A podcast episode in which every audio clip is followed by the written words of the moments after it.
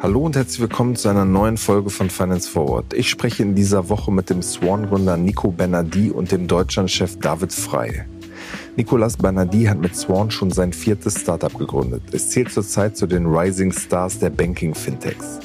Der Pariser Anbieter stellt den Kunden anderer Unternehmen ein Bankkonto und eine Karte zur Verfügung. Zum Beispiel bei einem Immobilienvermieter oder einer Tierversicherung ist Swan im Hintergrund der Bankpartner. Erst zuletzt erhielt das Unternehmen 37 Millionen Euro. Die Geldgeber Lakestar und Creandum wetten auf Bernardi und seine Vision. Warum Präsident Macron nicht für Frankreichs Startup-Erfolg verantwortlich ist, über Embedded Finance und den Start in Deutschland, habe ich mit dem Swan-Gründer und seinem Deutschlandchef gesprochen. Der erste Teil ist auf Englisch, der zweite dann auf Deutsch. Viel Spaß damit.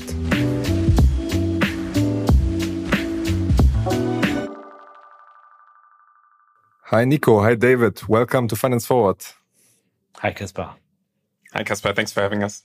Of course. Nico, you are a serial founder. Swan is like your, your third company now.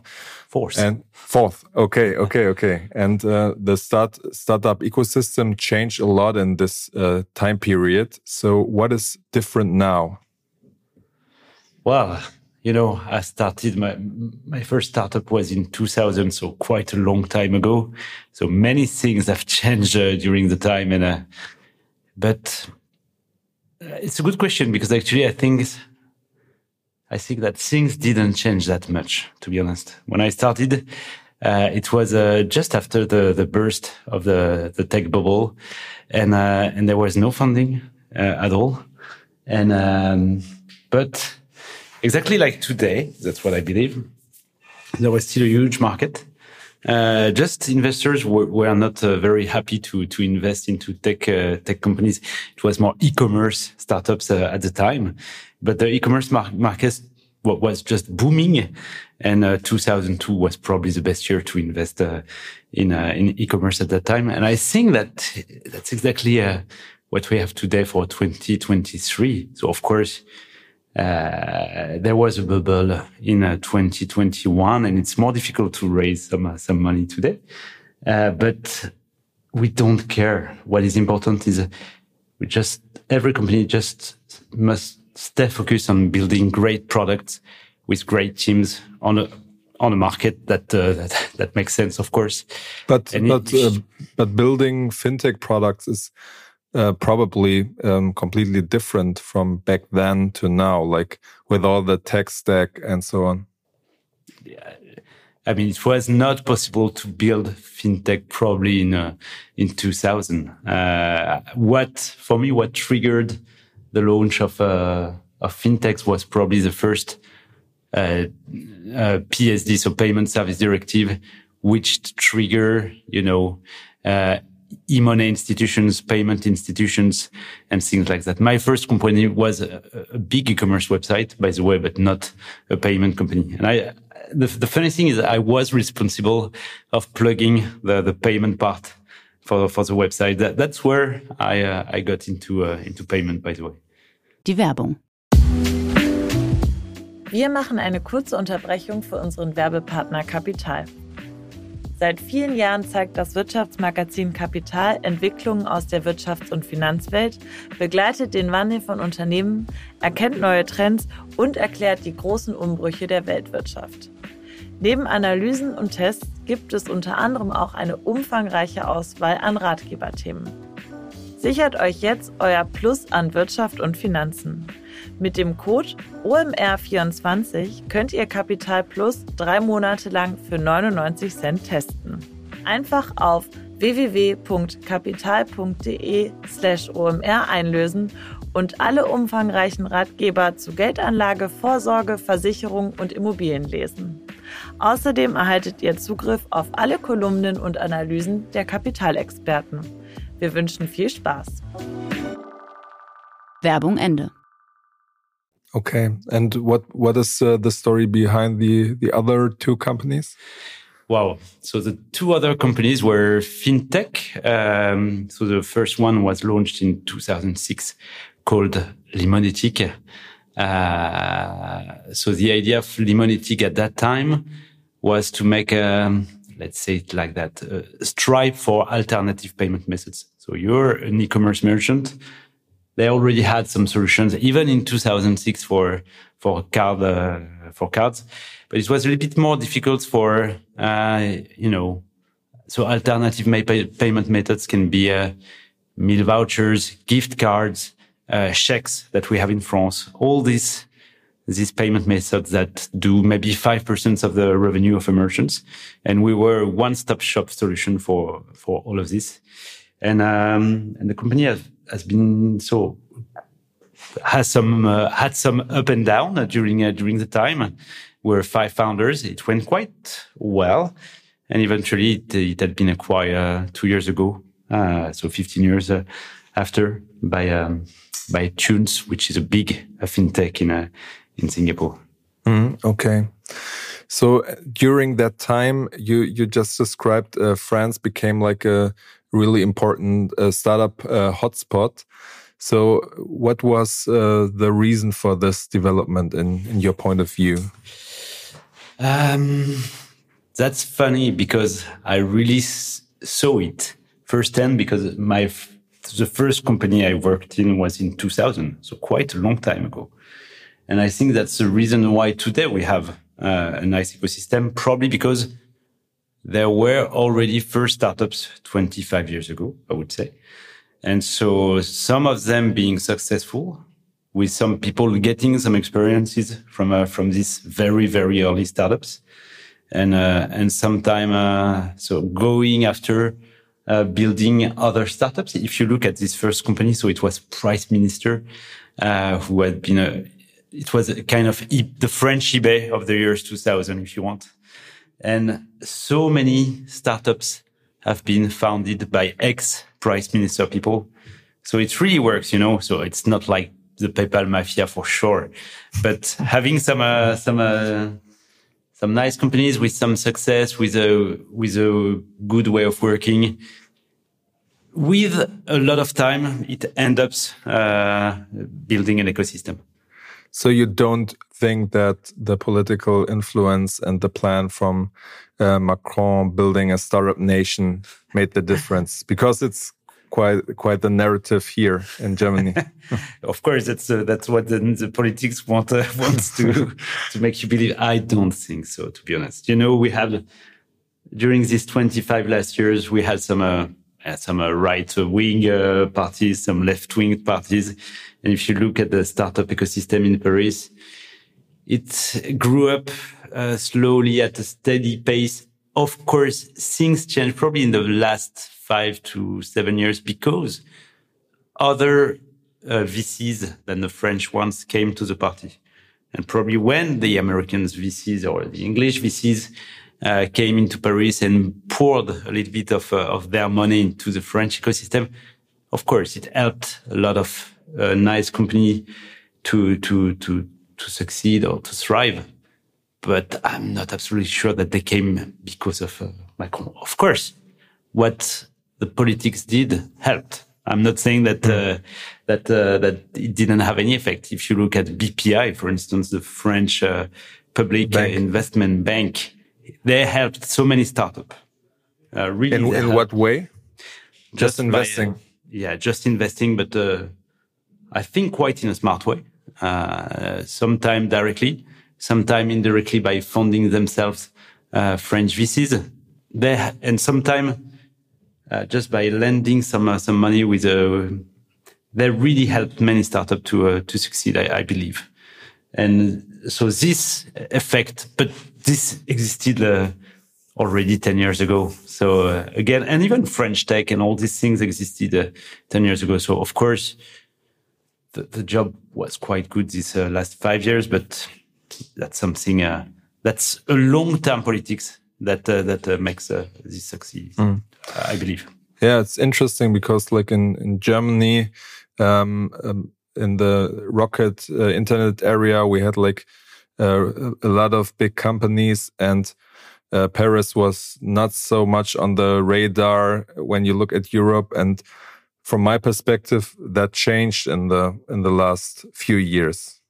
I'm not saying that's because of Macron, but um, I think it it changed that companies like you, like Qonto, like Qonto, like Agicap, uh, and so on, and also big tech, tech players are coming to Paris uh, and um, establishing uh, their uh, centrals there. And now, what I can see in the minds, I saw some things changing in the in the young French entrepreneurs. Uh, so I, I, saw some changes, and the two big changes I saw, but it's it's more in terms of mindset. The first one is when they start a company, they don't want to to to to become rich fast, to sell the company. They want to build something. So this is probably bigger now than what it was 10 or 15 years ago. This is the first thing. And the second thing, and I can't really explain why, but French people understand that France is really a small country and uh, are a little bit more open uh, to uh, to not only the French market, but to being more European. I can't explain why it become it became stronger. Uh, so if you look at my first companies, we only spoke French. We only targeted the French market, and uh, and targeted other countries in Europe was was a nonsense. You know, it was not even. A, it, we had so much a French mindset. So I don't know what happened, but when we started uh, Swan, for, for, it was exactly the opposite. Day one, we wanted to become a European company and not a French company mm. at all. So, what was uh, the story behind um, founding Swan? What was the reason to do this? Okay, so first, so we are three co-founders That's one, uh, uh, Nicolas Saison, Mathieu Breton, and myself. And uh, and I have a funny story with Nicolas Saison, one of the co-founders, because he was my apprentice. Uh, 20 years ago now when i was a developer he was uh, he was my apprentice he was 18 uh, at the time, so quite young. And uh, and this is the third time we we work together. We've been working more than ten years together in our life. So we're really a, working couple, and especially at Limonetik, so the the, the second company I've co-founded. Uh, he was a developer there and we worked a lot together and uh, we had to work probably with the first European banking as a platform uh, in 2008 that nobody remembers. It was called uh, Tunz, a, Bel uh, a Belgium company. Um, and so we saw all the companies, uh, all the banking as a service. Pla- we, we know what that people need this kind of, uh, platform. We saw them. We saw the the, the rise of uh, many of them, and we were really into product, uh, both of us, and and we we believed really that there was another way of building this kind of uh, of product. So really, when we we were in 2018 and we wanted to to, to build something uh, different, we understood that this business were more kind of service businesses, and we wanted to productize uh, banking as a service. Mm. So our vision was that anyone could launch banking services, you know, within days, not within months even a developer starting a project at 2 a.m. in the night uh, could go buy a croissant, buy a croissant uh, with a self-issued card the next morning. So we really have this SaaS mindset, you know, with open sandbox, self-service documentation, and a public-facing pricing. And so that's where that's why even before starting the company, uh, we thought about how we could build that, how we could uh, even work on the compliance uh, framework uh, to uh, to offer something uh, unique to our clients, so that they they could start to work with us within days. This was really uh, the the idea we had before before it, and so is it, we is it possible now to uh, so at the end of the day, we realized that uh, no, we failed. we realized that uh, so technically speaking, it is possible, but in terms of compliance, we need to uh, to to to to study a little bit more the, the clients we want to work with. And the example I like to give. So if we have somebody coming on the platform and saying, Hey, I'm Coca-Cola. I want to issue a MasterCard Coca-Cola card. Uh, so red with the Coca-Cola logo. Uh, let's start tomorrow.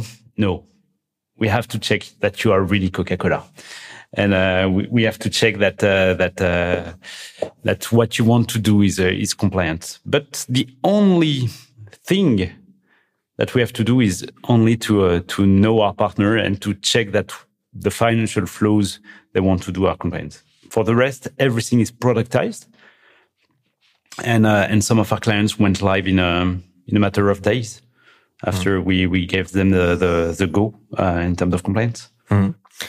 So back in the days when you when you started the company, it it was still like a thesis that non-financial players will start with a bank account and card and so on.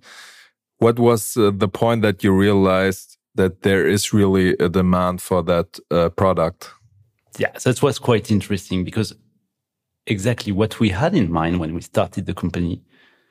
And we started the company with a with a with a startup studio, by the way, called uh, eFounders, who built great startups uh, in France, uh, like Spendesk that you may know, or Aircall. Um, and so we we knew day one that we didn't want to build the engine of future neobanks. That was not the idea. I remember the not just like Solaris. And Solaris does this and also does embedded finance. So they, they don't only uh, do that. They, they, they, they work like us. But really, we, when we started the company, we knew that what we had in mind was for companies that were not wannabe financial institutions, wannabe neobanks, like, I don't know, accounting softwares or every client we, we can have. So they, they, they can embed basic banking services day one, like cards. I want to issue a card. I can do it in a matter of days. And so if you do that, you have to, to really think your product differently. So, you know, it's a little bit like a, uh, the difference between a Ford and Rolls Royce. Rolls Royce, you can build a, you can choose everything. Uh, from the color of the the painting uh, to the the the tires, the the what you will uh, put on the on the wheel, and we are more Ford. So you can choose the color of your Ford if it's black. So Ford in the in the 1920s, uh, and so we really had this in mind uh, at the beginning. We make a ton of choice for our clients, so they don't have to because they are not expert and they don't want to become expert. And I think this is the biggest difference we have with our competitor. Mm. And we don't sell exactly the same product. And that's what was funny is that at the time uh, there was no, no, nobody talked about embedded finance or it was not a trend. Nobody talked about that early 2019. It, it, it appeared in 2020 and nobody understood what we wanted to do uh, early investors, they say, okay, we trust you because you, you build uh, uh, three companies before, but uh, but we don't get what you want. And then the, the Angela Strange, especially in the in the valley, started to Andreessen Horowitz investing. Yeah, exactly. Uh, to, started to talk about embedded finance, and we were, oh, this is exactly what we want to do. this is embedded finance. We didn't have the word for that, but uh, but this is what we wanted to build. But uh, what was like the big use cases you you had in mind? Look, we had not one use case in mind. Uh, we had many use cases uh, in mind. So the maybe the first one was the one that. Uh, so eFounders, uh, the startup studio, they thought uh, about the use case they had internally, which was a an expense management card what I built in one of the fintech uh, I did was a gift card. Uh, so what I had in mind was a was a gift card, but we know also that it could, even when we started the company, uh, that it could be used for a meal voucher card, so benefit card, which is something quite big in uh, in France and in Spain. Uh, I don't think in, uh, in Germany. Um, a payback, it's quite payback. It's quite big, also in combination with payment. Okay, but you know, in France we have a when you arrive in a company, they give you a, a card, Mastercard card, just to pay your your meals uh, ah, okay. at lunch. Ah, okay, and you can pay you can spend like 19 euros with this card, and uh, so this is a this is something uh, uh quite usual uh, that we have. Um, so yeah, we had probably three or four use cases in uh, in mind. Uh, the one I, I cited, so expense management cards, gift card, meal voucher cards, and then we said, well, just let's publish APIs and let's see what our clients will will send. That was a very funny thing because the first use cases were not at all the one we had in mind. For example. And, uh, so our very first client. So you know we do banking as a service. So the idea is that any company can create account cards, IBAN for their own clients. And the first companies that just look at our APIs and say, we don't, we just want one account for yourself. We want to become a, we want you to be our bank for a specific use case. Hmm, are you sure? Uh, so what that? So it was a rental agency, a big one with developers, and they were super interested in one of the features we have, which is virtual IBANs. So with one account, you can have a, virtual IBAN. And in France, uh, you pay your rent with a transfer, so standing orders, more than a direct debit. And so uh, they had like a 1,000 uh, apartment, and they just assign one virtual IBAN per apartment and it saved them like three or four days uh, of reconciliation every month because they knew exactly, okay, this payment is for this apartment, this payment is for, for this apartment. So just because this rental agency was big enough to hire uh, some developers, they used our platform for use case that we have no idea that it was a that, that there was a need for rental agencies, and so we saw that after many of them needed the same thing. Then our second uh, use case uh, that was used was not card either.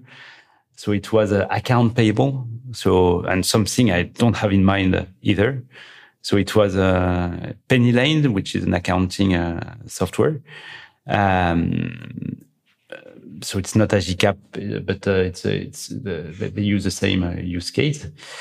So you're it's an accounting software, but they want to do more than just accounting. You're in the software. You can see the, the invoices you have to pay and you just select the, the one you want to pay. You just set the date where you want them to be paid and you click on a button and boom, it's paid. And so you, in my opinion, you could do that with uh, open banking.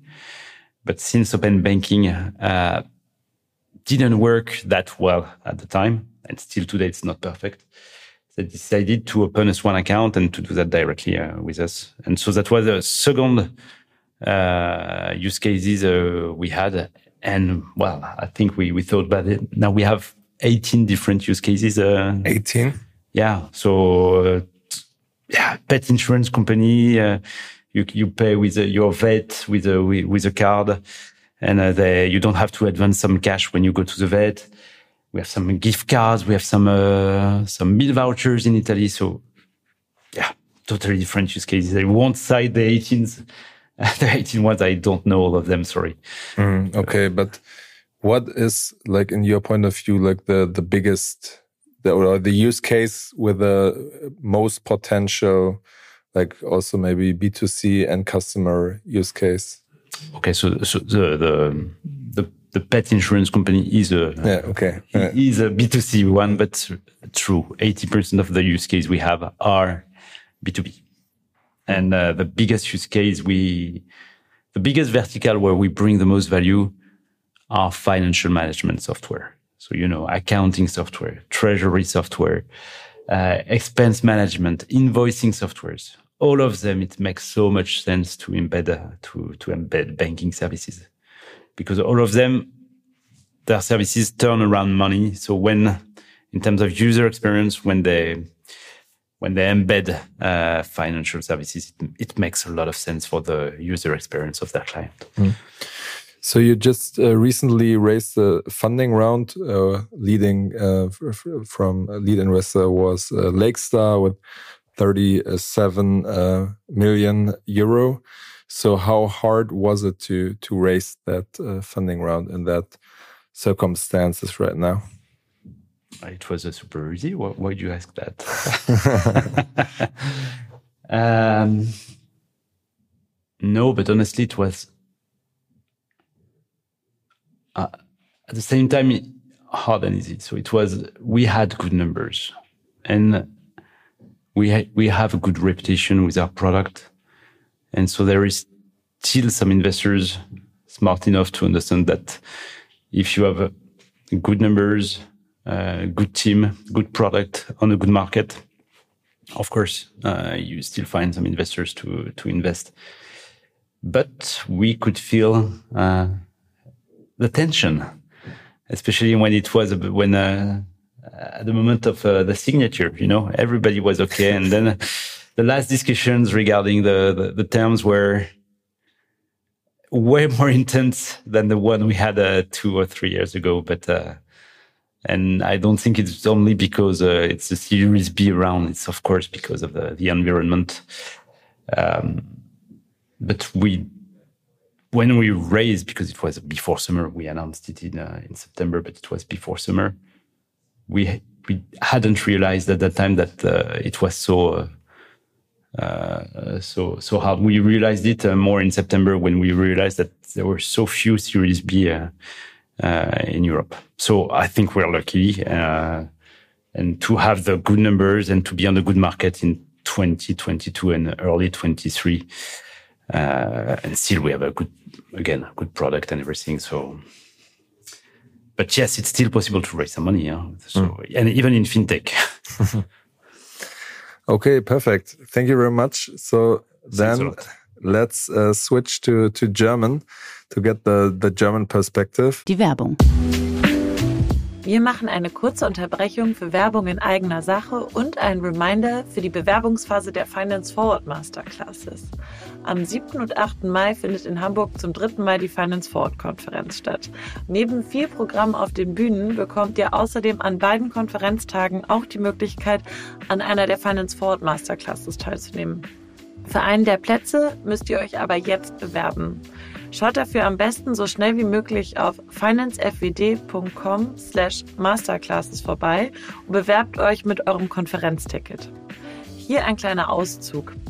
Bei Adyen bekommt ihr 90 Minuten Deep Dive zum Thema Payment und wie Get Your Guide und Blue Tomato mit nahtlosem Zahlungsverkehr revolutionieren. Mastercard spricht über das wichtige Thema Gender Tech Gap und Felix 1 über Fallstricke in internationalem Onlinehandel. Werbung Ende. David, du, du leitest ähm, den, den deutschen Markt, du sollst Swan nach, nach Deutschland äh, bringen. Ähm, vielleicht kannst du erstmal erzählen, wie die Resonanz war, als du im Markt gestartet bist. Gerne. Ähm, also ich bin, ich bin ganz genau vor anderthalb Jahren gestartet, also März 2023.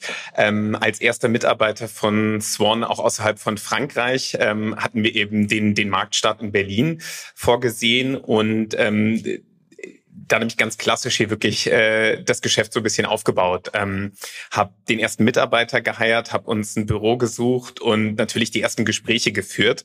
Und für mich war es schon auch, ich war, ich war mir unsicher, wie, wie das Produkt angenommen wird, wie ein französischer Player im deutschen Markt angenommen wird. Ähm, aber darüber äh, mache ich mir heute überhaupt keine Gedanken mehr, denn die Resonanz von Anfang an war gut, was das Produkt anging. Und ähm, im sehr, sehr positiven Sinne war es nie eine Frage, wo wir eigentlich herkommen, sondern wir wurden immer als Tech-Produkt, als europäisches Tech-Produkt tatsächlich wahrgenommen. Ähm, und es war nie die Frage, als französischer Player, meint ihr das tatsächlich ernst, jetzt hier in den deutschen Markt zu kommen oder nicht? Ähm, dementsprechend war die Resonanz von Anfang an sehr, sehr positiv. Und über die letzten anderthalb Jahre haben wir hier wirklich ähm, eine gute Basis aufgebaut im, im, im deutschen Markt. Haben jetzt ähm, inzwischen 16 Geschäftskunden, mit denen wir hier arbeiten, auch ganz verschiedene Use Cases, äh, wie Nico es eben schon erwähnt hat. Ähm, und sind jetzt eben auch dabei, gerade diesen Weg weiterzugehen. Ähm, bei ganz, einer unserer ICPs am Anfang war tatsächlich im, im Growth Market und das heute auch tatsächlich noch so. Nur wir sehen mehr und mehr auch, ähm, wie die Resonanz von, von größeren Unternehmen tatsächlich auch kommt und wie das Interesse nach Embedded Finance auch, auch von größeren Unternehmen kommt. Und das ist ganz kleine Entwicklung, die wir über die letzten Monate auch in Deutschland sehen. Mhm. Ich meinte auch, wie, wie das angekommen ist, wie die Resonanz ist, eher was das Produkt angeht, weil ich glaube, es ist ja schon etwas, was ähm, ja viele Leute vielleicht gar nicht wissen, was sie damit machen könnten oder dass sie es vielleicht brauchen könnten. So, das, das muss man ja, muss man ja der Kreativität und dem sozusagen Entwicklungs-, der Produktentwicklungsschritte auf der anderen Seite vielleicht auch so ein bisschen nachhelfen, um verständlich zu machen. Dafür könntet ihr das alles einsetzen. Ja. Ich glaube, Embedded Finance ist heute in 2023 deutlich weiter, als es vor ein paar Jahren war. Ähm, Nico hat eben auch ein bisschen erwähnt, wie die Entwicklung war, nicht nur, also generell im europäischen Markt.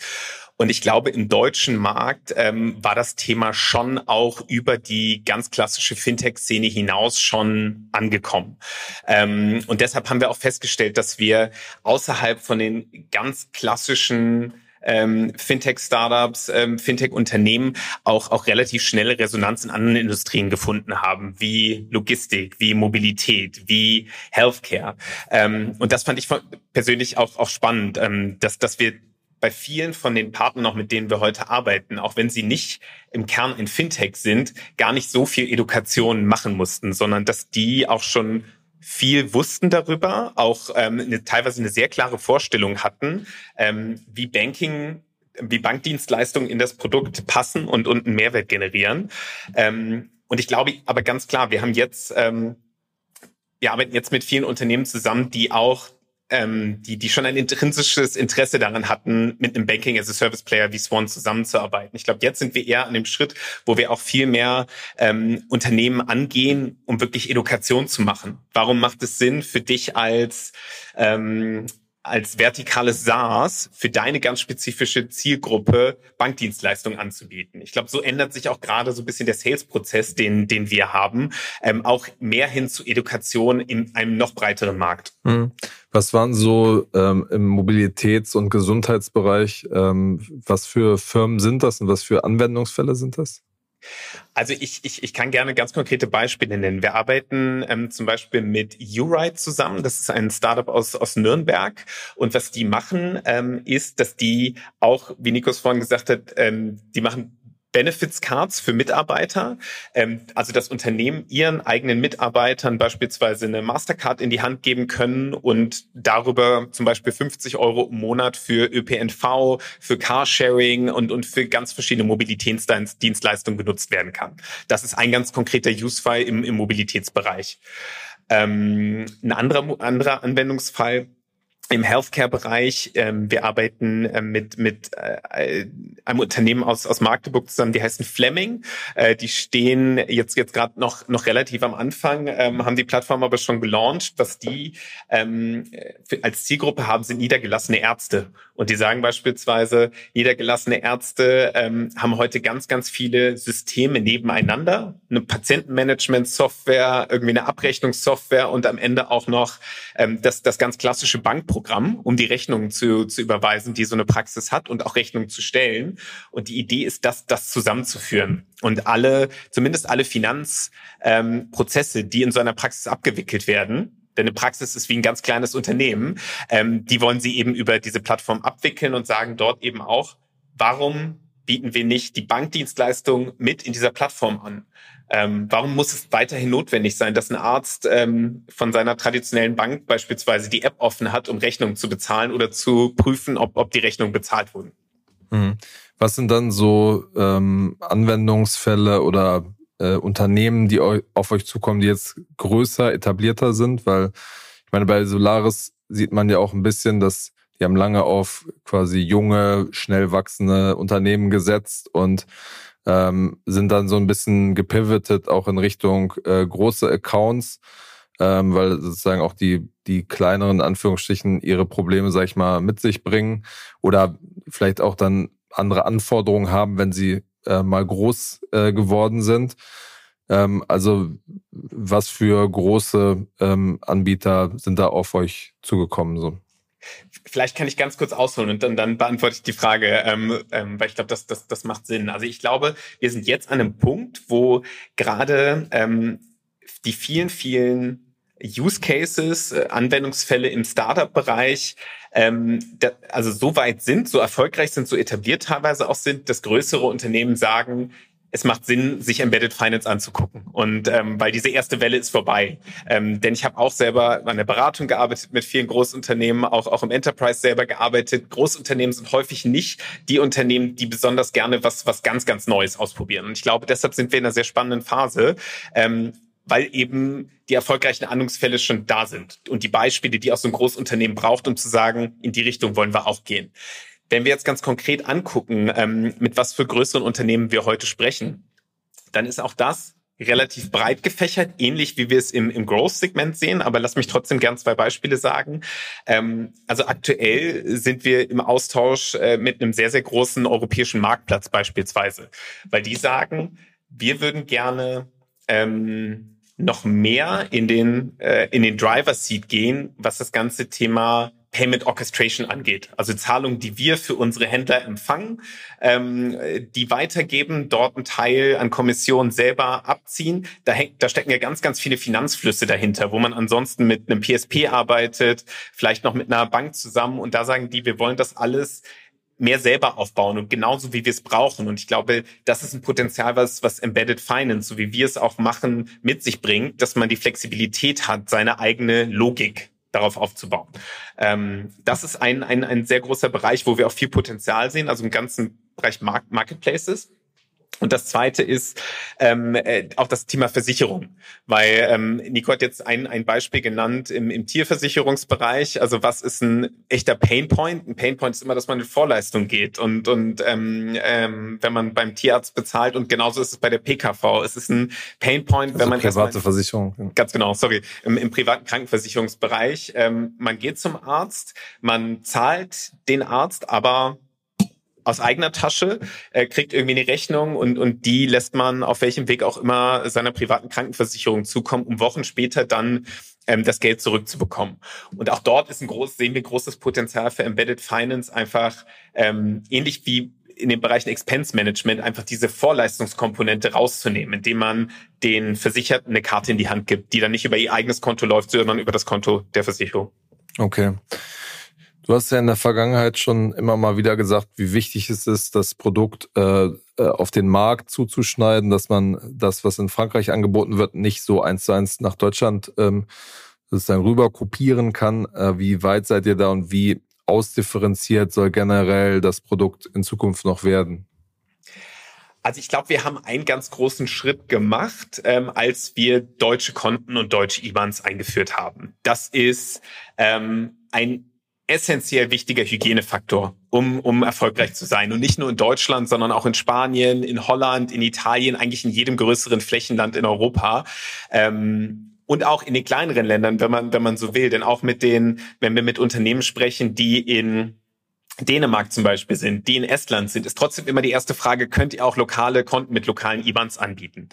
Ähm, aber dort in den kleineren Ländern ist es teilweise so, dass es noch in Ordnung ist, wenn man erstmal mit einer französischen oder einer deutschen Kontenstruktur startet. In Deutschland würde das nicht gehen. Das haben wir auch sehr früh festgestellt, als wir noch mit dem Produkt am Markt waren ähm, und nur französische Konten, französische IBANs aufmachen konnten.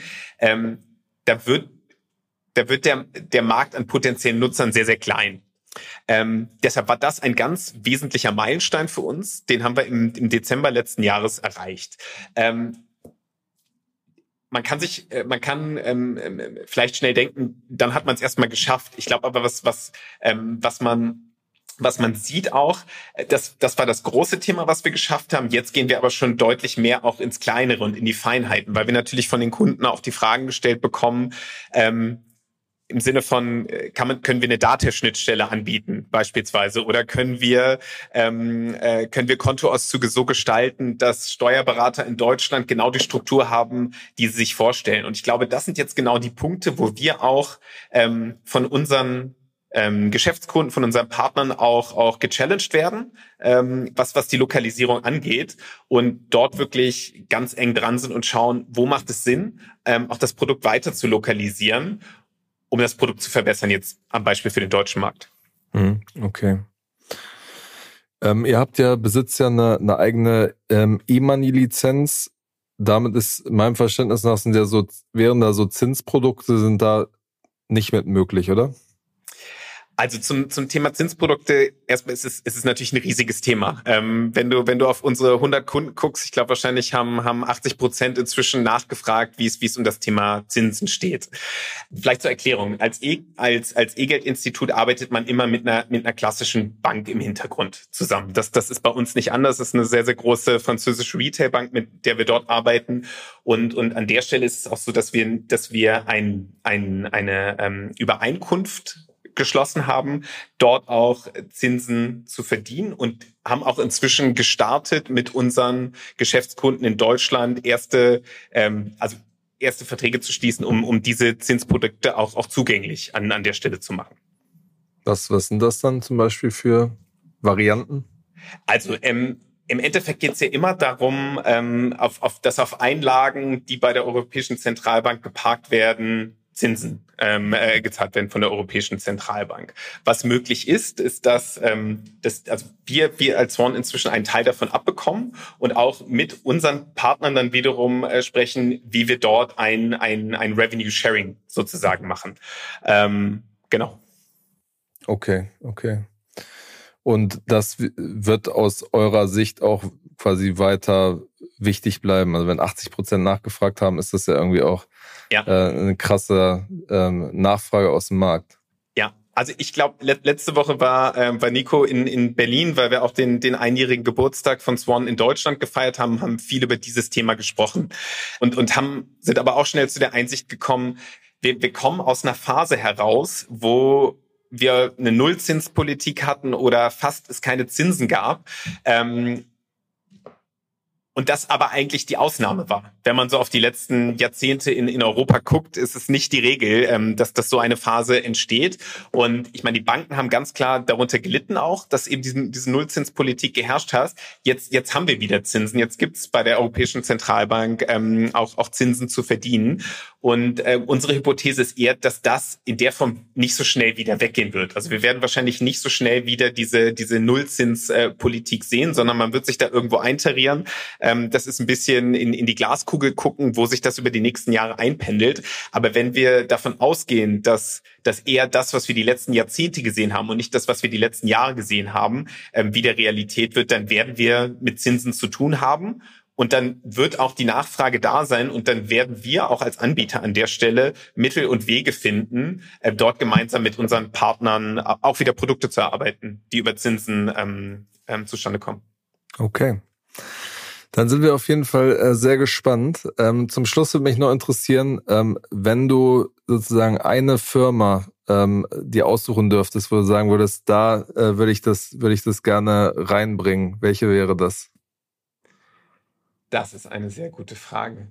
Ähm, eine große Firma natürlich, nein, äh, nur Spaß. Es gibt es gibt wahnsinnig viele Anwendungsfälle, die wir die wir sehen. Wir arbeiten ja heute auch schon mit mit wirklich sehr sehr großen Wachstumsunternehmen als auch mit etablierteren Unternehmen zusammen. Deshalb will ich eigentlich gar nicht so so von Grund auf sagen, was ist was ist die eine, äh, wenn du mir verzeihst, Kaspar, ähm, sondern eher äh, ein bisschen bestärkend zu sagen, es, es, es macht Sinn auch als sehr etabliertes Unternehmen über das Thema Embedded Finance nachzudenken, weil es es ganz neue Möglichkeiten in, also hat ähm, Mehrwerte für die Endkunden zu schaffen und auch gleichzeitig Umsätze zu steigern. Und ich glaube, das ist genau das, was wir heute sehen und warum auch unser Produkt gut funktioniert in einer herausfordernden Marktlage, weil über die Integration von Swan es eben möglich ist, auch, auch neue Umsätze zu generieren. Und deshalb äh, ja, freue ich mich auch weiterhin, ähm, dass wir, dass wir dort sowohl äh, für etablierte Unternehmen als auch für Wachstumsunternehmen da sind. Ja, inwiefern oder wann, äh, oder anders formuliert, würde in der Zukunft so ein Deal wie äh, ADAC oder Amazon für euch auch in Frage kommen?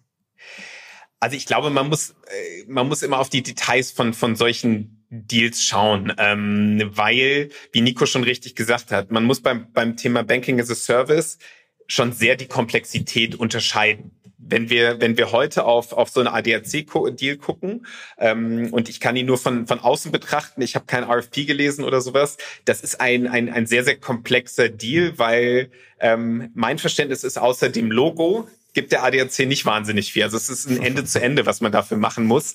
Ähm, und ich glaube, es ist eine sehr strategische Entscheidung, ob man Themen wie Customer Support wirklich selber anbieten will. Das ist heute was, was wir zum Beispiel überhaupt nicht machen, weil wir einfach sagen, wir sehen uns als Enabler. Wir sind eigentlich ein AWS äh, aus dem Banking-Bereich, aber wir würden nie den Anspruch für uns selber haben, First-Level Customer Support zum Beispiel zu machen, weil das ein ganz, ganz anderes Geschäftsmodell ist.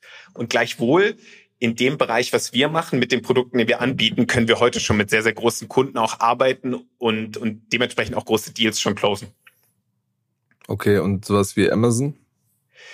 Ja, ich glaube, die haben aus gutem Grund wahrscheinlich auch für sich entschieden, dass sie das nicht weitermachen. Deshalb ist die Frage, ich glaube, ähm, was wir gesehen haben, auch, auch äh, gerade in letzter Zeit, ist, dass es sehr, sehr schwierig ist, ein in sich tragfähiges B2C-Kartenprodukt in den Markt zu bringen.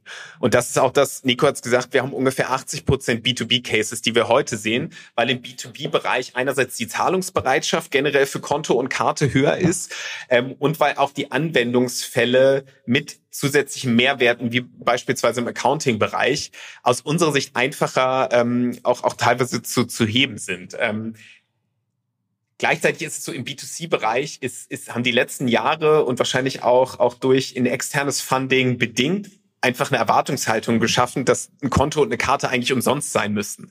Und, und deshalb ist es teilweise wirklich herausfordernd, ähm, die, eine Value Proposition zu finden, ähm, wo ein Konto und eine Karte in einem B2C-Produkt tatsächlich Sinn machen und sich auch selber tragen können. Okay.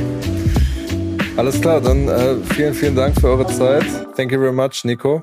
And, Dieser Podcast ähm, wird produziert von Podstar. Danke, Kasper. Bei OMR.